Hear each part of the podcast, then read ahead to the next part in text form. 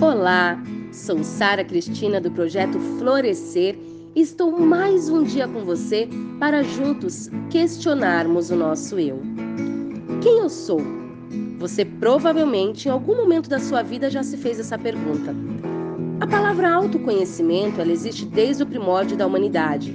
Ao nascer, já começamos a nos conhecer, identificando nossos limites, pontos fortes, pontos fracos, enxergando não somente o externo, mas também o interno.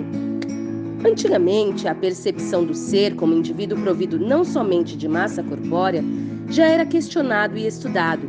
Diversas civilizações ao longo da história tentaram compreender o que existia por dentro do homem. Enquanto mais se estudava, mais confusão se estabelecia. Somos seres únicos, cada um com a sua impressão digital, cada um com seu código genético, personalidade, crença. E ainda assim, a maioria de nós não acredita no grande potencial interno que habita em cada indivíduo chamado ser humano.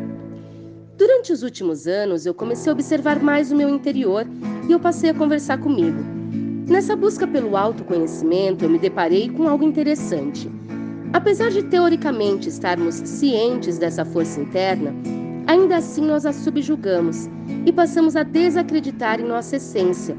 E isso acontece pelo simples fato de vivermos no imediatismo.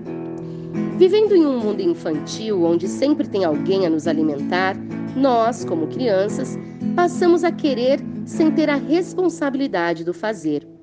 Queremos os aplausos, queremos ser vistos, queremos comentários positivos todos os dias, queremos ser o adulto com os mesmos privilégios da nossa criança. Você já parou para pensar que não há mágica na vida? Que para a chuva cair do céu ela depende de diversos processos químicos? Então por que queremos tudo para ontem? Porque ainda somos aquela criança que quer a bala, o pirulito, o brinquedo porque não nos damos conta que ser adulto é olhar primeiro para dentro. Então vamos começar? As conquistas das crianças, elas geralmente são acompanhadas de um benfeitor, os pais. E o adulto? Como ele conquista o seu sucesso, o seu bem-estar, a sua felicidade?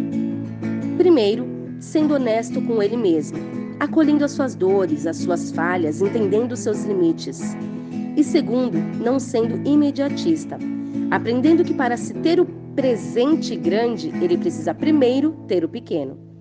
Afinal de contas, um pirulito grande pode engasgar uma criança. Não queira fazer tudo de uma vez. Divida para conquistar. Um estudo feito em 1989 pela psicóloga de Harvard Ellen Langer, ela confirmou a tese de que o imediatismo diminui as nossas forças internas. Foi dividido dois grupos de alunos diferentes de ciências, matemática e física.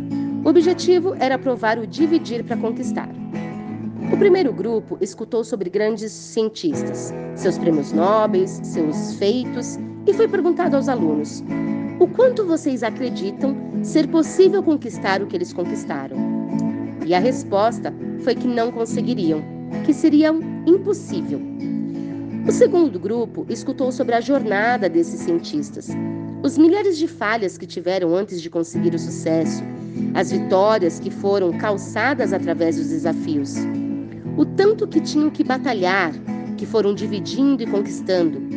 E fizeram a mesma pergunta: o quanto vocês acreditam ser possível conquistar o que eles conquistaram?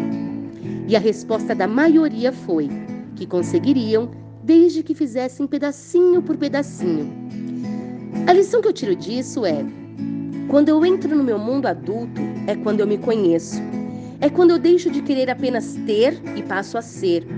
Quando eu reconheço que eu não posso subir grandes alturas se eu não der um passo de cada vez. Pernas longas só existem nos desenhos infantis. Conheça você e conhecerás o seu ritmo de vida. E eu termino com uma frase do grande William Shakespeare. Isso acima de tudo. Ser verdadeiro com você mesmo. E isso deve seguir, assim como a noite segue o dia. Não deve ser falso com nenhum homem.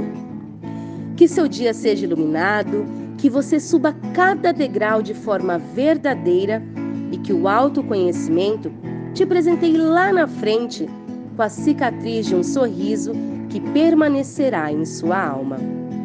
Muito obrigada.